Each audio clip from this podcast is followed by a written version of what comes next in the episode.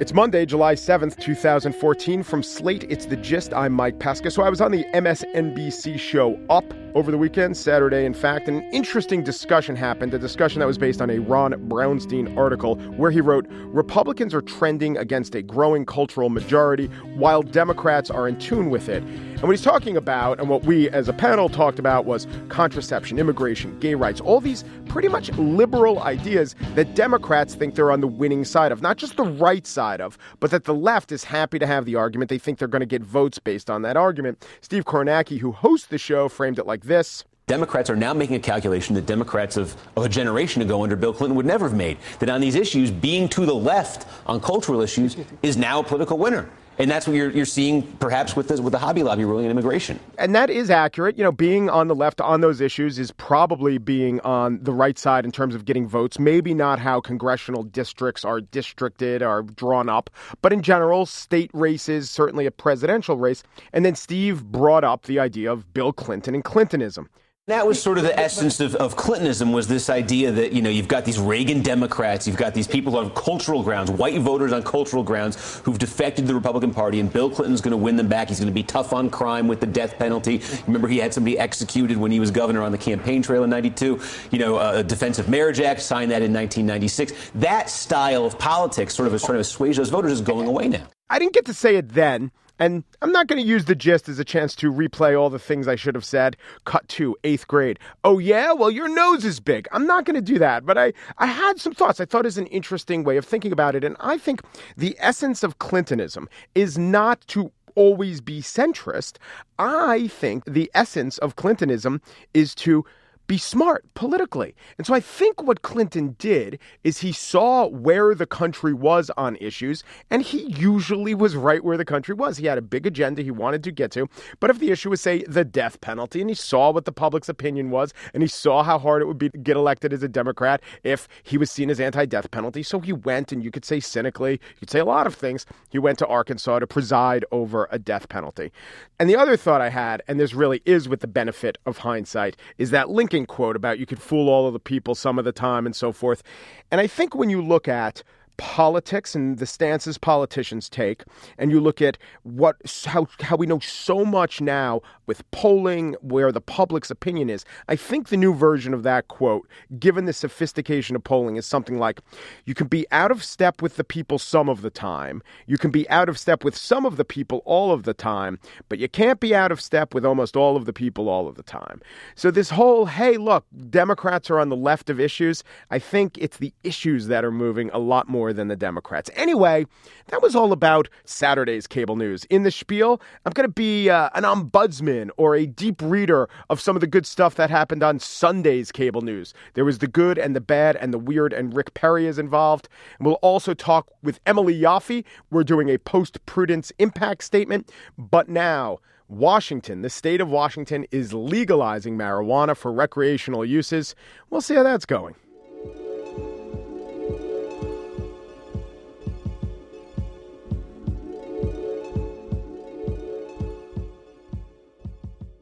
The state of Washington will be the second state to legalize recreational use of marijuana.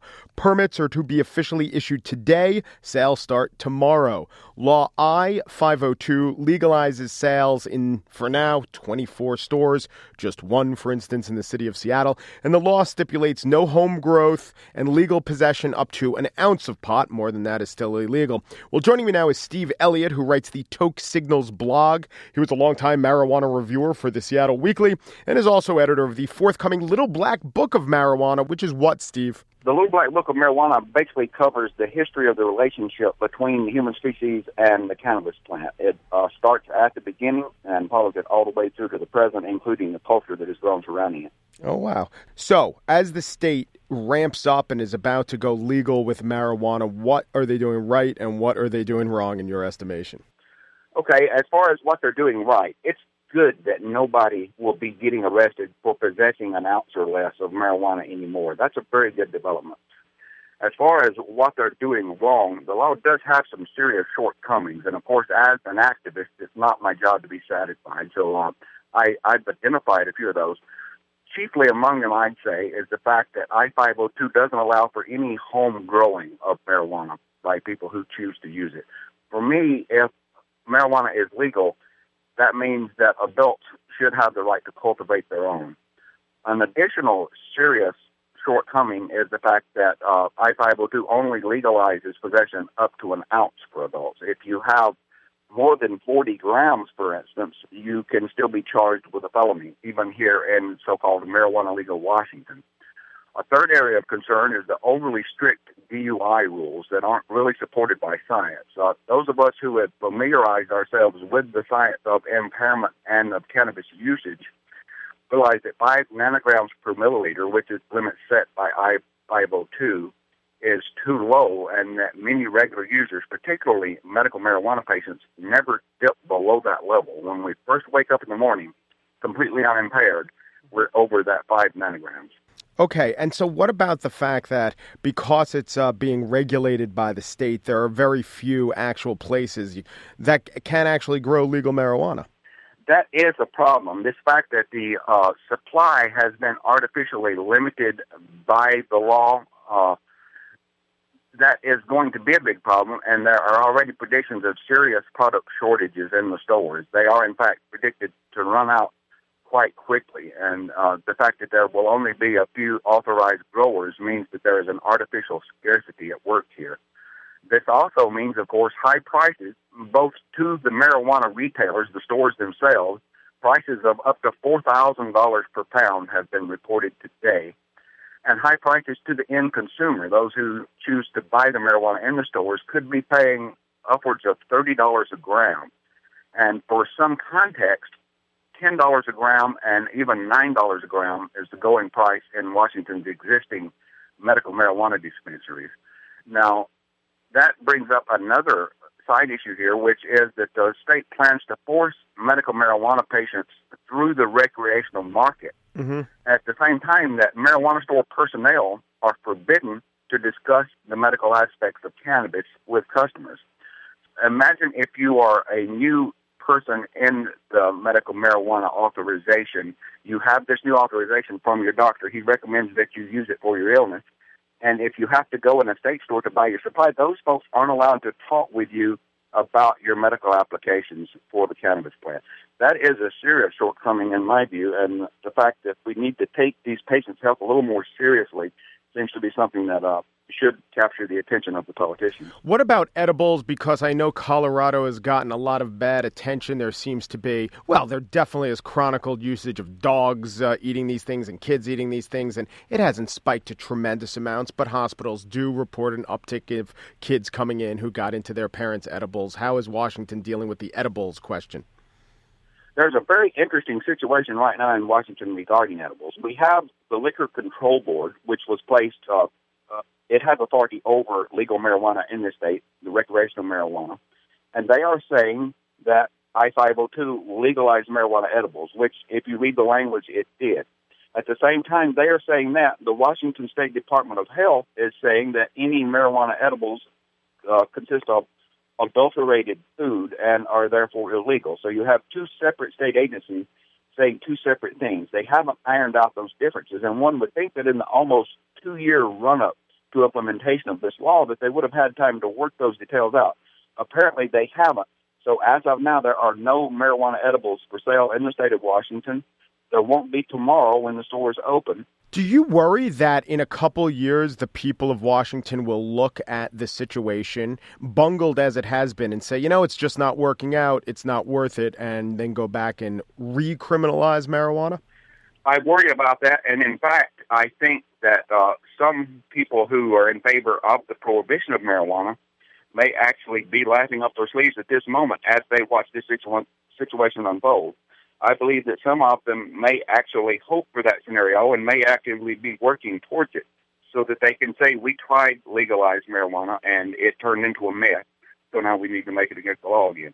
I don't believe that will happen, at least in Washington state, because there is a lot of support here for legalized marijuana, but I do expect that there will be lots of press coverage regarding the troubles that we're having here, and a lot of people are going to end up interpreting that as meaning marijuana legalization doesn't work, which is entirely the wrong interpretation of what is happening.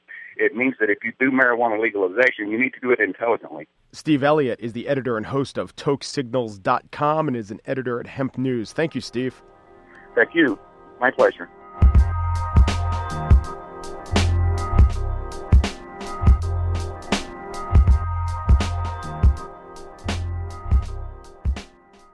So now it's time for another post prudence impact statement where people who've received the advice of Dear Prudence are checked in upon by Prudence herself and me to see how the advice went. Hello, Emily Yoffe, who writes the Dear Prudence column. Hello, Emily. Hello, Mike Pesca. So in the past, we've dealt with uh, pregnancy scare, we've dealt with where to send the kids to school. This is more serious. This is a really terrible thing to happen to someone. Why don't you tell us about the letter that you got and the advice you gave about it? This letter was from a 30 year old woman whose parents had had a very nasty divorce many years ago.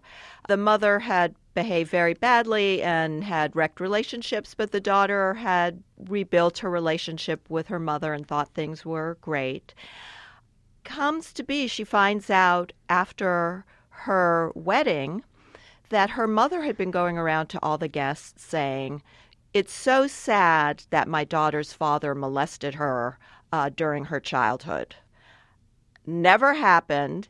And many guests came to this young woman to say, um, Your mom was telling me about how your father molested you. Turns out she's been spreading this lie, which was one of the most damaging and damning things you can say about someone for about 10 years. Yeah. She called herself unmolested, was writing to me to say, What do I do? What did you tell her? Because this is so dangerous. I mean, it, the, an accusation like this really can ruin someone's life. I thought the letter writer and her father should go to a lawyer, explain what's going on, and get a cease and desist letter on legal letterhead distributed to the mother saying, if you don't stop this immediately, we will take further action because you know this woman needs to shut up.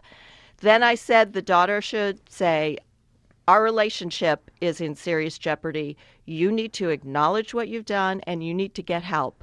I suggested also that the mother said she was getting help. The daughter uh, look at the receipts just to make sure the mother actually was going because Yeah. her credibility is a little low. Uh, You just expressed to her the idea that the rumors the mother was spreading probably weren't taking purchase. And I think that was good to offer those assurances, even if it wasn't a call to action, which you offer, also offered. now we're going to see what she did Yeah, let's go see. Hi, Mike. Hi, Emily. Okay, so unmolested. You wrote me a very painful, heartbreaking letter about your relationship with your mother.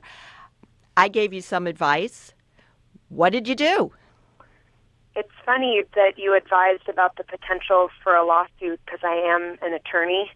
That's probably the last thing in the world I would ever want to do. So I took the alternate, you know, confronting my mother and seeing if, you know, she was willing to accept responsibility and maybe get help. And so I ended up talking to her about it, and she totally denied everything.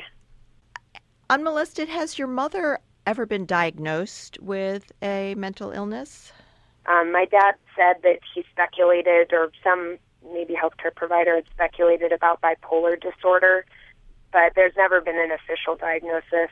Because what's so sad about her continuing denial is that were she to take you up on your demand that your future relationship requires that she get some help, she might actually get some real help. She may be helped by medication or talk therapy and be able to take more responsibility for her behavior, and maybe even some of the behavior could be mitigated with medication. But I'll tell you one thing I've learned from doing this column there are some people who can't be helped. I have to say, I was pretty shocked. I thought that, you know, it would be enough for her to have a relationship with me that even if she didn't believe that she was wrong in the beginning, that she would at least go through the motions and try. Frankly, though, the timing is good because I'm actually pregnant and having a controlled boundary with her before I have a child is the best way to go. And I don't know if now me having a child is going to make her want to come back in my life, but I feel really good about, you know, knowing what I know about her and sort of her priorities going forward. If I may ask a question, you know, you, uh, Melissa, identified yourself as a lawyer, and you said, as a lawyer, the last thing I'd want to do is get a cease and desist letter. Why, as a lawyer, don't you want to do that? I think one of the big reasons is because it will feed into her victim mentality, you know, being dragged in front of a court and getting to do the theatric. I feel like she, in a way, sickly loves that. Got it. Well, congratulations on your pregnancy. And I think you're absolutely right as you're heading into this new part of your life to understand the need for boundaries and limits with your mother because you know, it's a very emotional time. Of course, you want your mother to be a grandmother. Of course, you want her part of this part of your life. But better now that you know what's going on and can make some decisions about if you want to be involved in your grandchild's life, mom, you have to address some serious issues.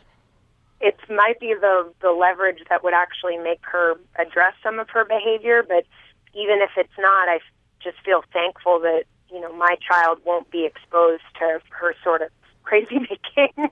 right. Can I ask? This didn't come up uh, in the letter.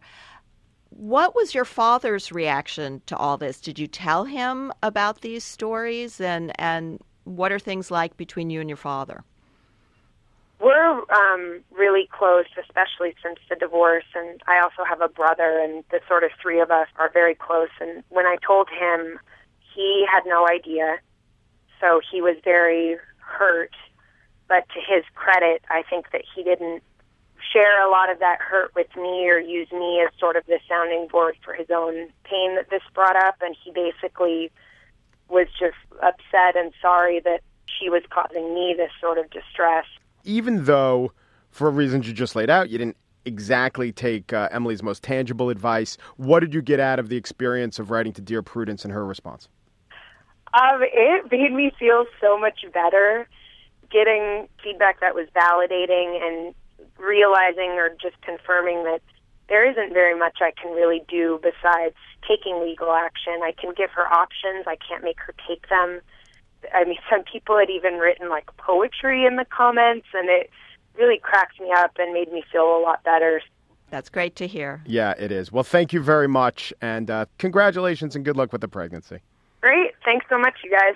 Another not life righted, but satisfied customer, Emily.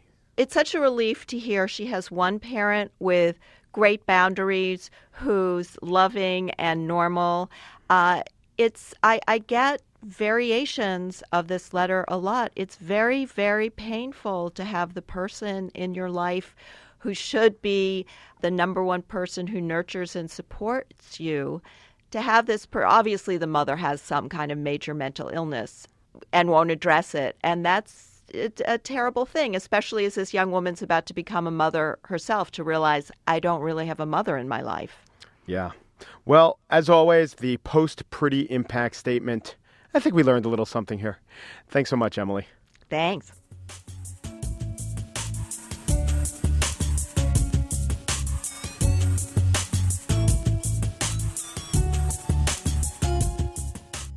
And now the spiel. Of God, marriage, and Google, it has been said if they did not exist, we would find the need to invent them. The same is not really true of the Sunday talk shows. That they exist at all is a habit of a bygone era. The logic of having endless hours of network programming given to frippery or weight loss contests or sports, but then having one hour a week at the same hour where every network does the exact same show, it just seems odd. Like how you live your whole life and there are no tigers or monkeys or marsupials ever in daily life, then you go to a zoo and it's all animals all at once. The Sunday talk shows are a zoo for Washington Post columnists. But I like the zoo, and I like to talk for a couple of minutes about some interesting moments from yesterday. I call it Face the Press This Week. I'd like to take just two incidents. I'm not here to comb through all the stool of the Sunday talk shows, like Laura Dern raked through that pile of Triceratops poop in Jurassic Park. By the way, dinosaur dung transgressions from the website of a Hofstra University paleontologist. Here comes my favorite mistake in the whole movie, writing about Jurassic Jurassic Park. The poo pile appears to have reached heights of around two meters, yet the anus of a Triceratops would be around one meter off the ground. How did it get the poo to the top of the pile? Which brings me to Rick Perry. All right, I'm sorry, that's not fair.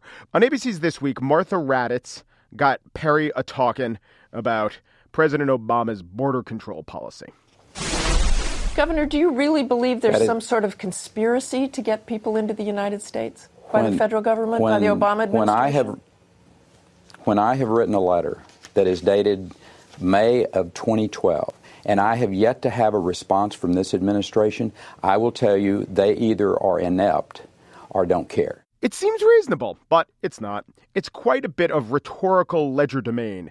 By using the either or construction, that alone positions the speaker as a reasonable type, willing to entertain two notions, maybe even inquisitive or a searcher of truth. You are either inept. Look, either the administration is inept, I'm certainly willing to concede that point, or. Or you have some ulterior motive of which you are functioning from. And then after the or, you've just given yourself, you've laid down fire, you've given yourself cover for saying any nutty thing in the book, right? You can allege anything. You can say, oh, you know, he's sneaking kids across the border, he has nefarious intent, or whatever.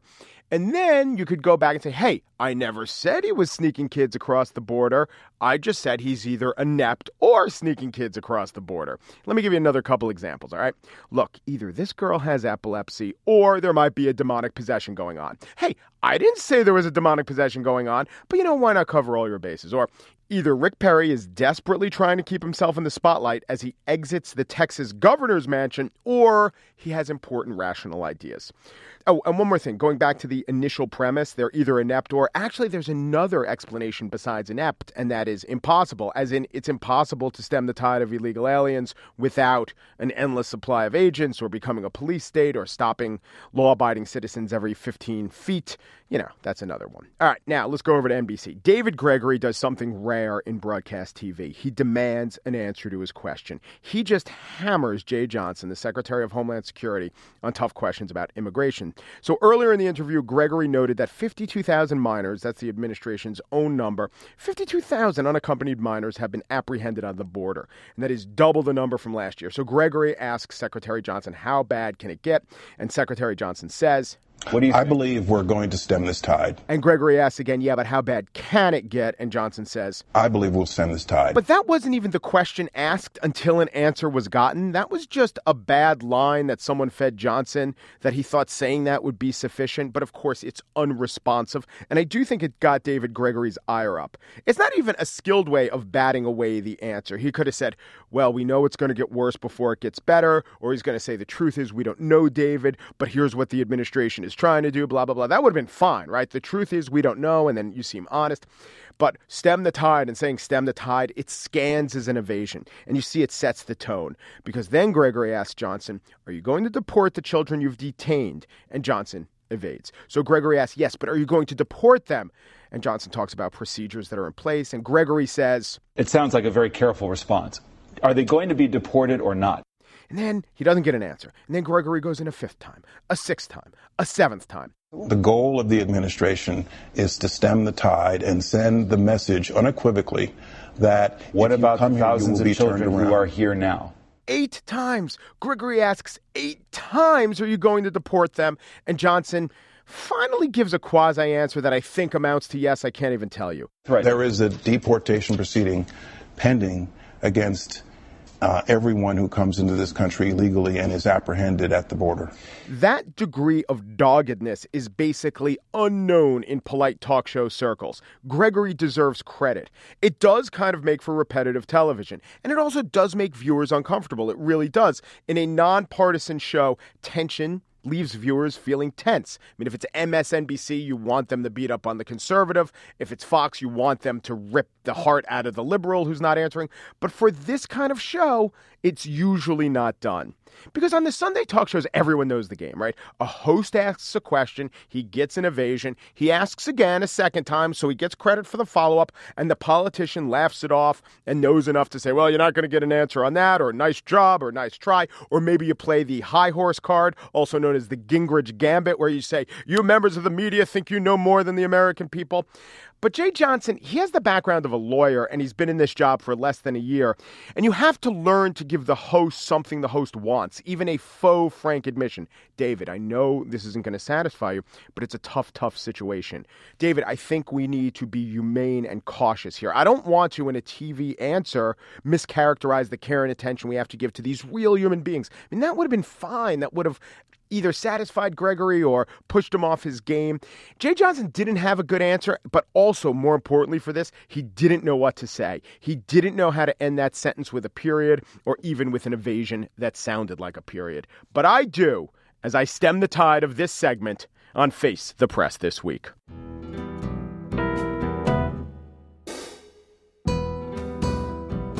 And that's it for today's show. Andrea Silenzi is either producer of Slate Podcasts or a very clever kind of marine mammal with special flippers. Andy Bowers is either executive producer of Slate Podcasts or the chemical symbol for boron. You can subscribe in iTunes and give us a review. Lots of reviews are up. We love them. I read them all. And you can sign up for an email that we'll send to you. The address for that is slate.com slash gist email. As soon as the show is up, you'll be notified in your inbox and you can even play the show right off of that email. We're on facebook.com slash slate gists where I'll post some of the Sunday and even my Saturday TV appearance that I've been talking about. Email the gist at slate.com. And either thanks for getting up in the morning putting in a day of backbreaking labor, but having enough wherewithal to come home every evening and dress up as Maria Conchita Alonso and teach me how to play the harpsichord. Or, thanks for listening.